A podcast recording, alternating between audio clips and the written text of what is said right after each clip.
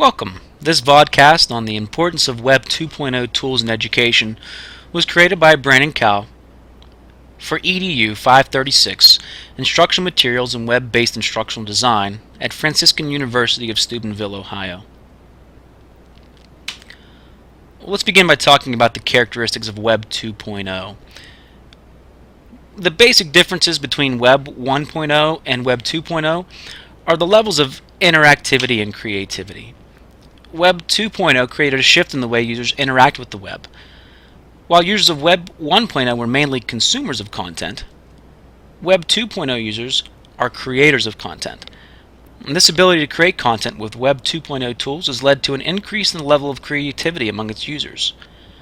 And web users are no longer simply searching for information. They are creating and sharing their opinions, ideas, and experiences.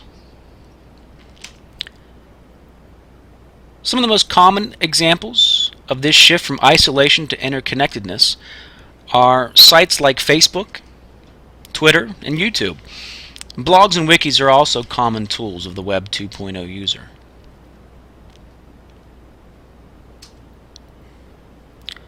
What is the role of connectivity in the lives of today's teens? It's something that we need to consider when we're talking about the connectivity that Web 2.0 tools allow them to have. Well, today's teens are considered digital natives. They've grown up with access to digital technology that previous generations never imagined.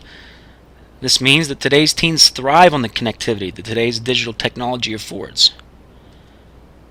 And social networking sites like Facebook and Twitter, uh, blogs, wikis, and video sharing sites like YouTube are just a few examples of how today's teens can stay connected to the world. And today's teens are also connected to an infinite amount of information that can easily be found on the web with just a few deft keystrokes.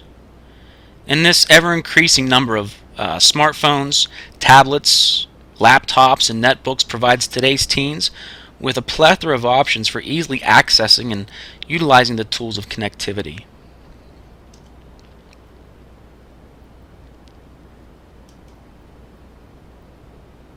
So, what does this mean for education? Well, I think that it means that big changes are in store. Why? Well, the rapidly growing and competitive global market and global economy uh, and the demands placed upon employees in today's workplace dictate that our current education system needs to adapt. The traditional teacher centered classroom is outdated, and more emphasis needs, emphasis needs to be placed on three key factors for success in this new era of change collaboration, information sharing, and flexibility. And these are just some of the 21st century skills that teachers need to focus on in order to ensure that students will be prepared for the challenges and requirements of the 21st century workplace.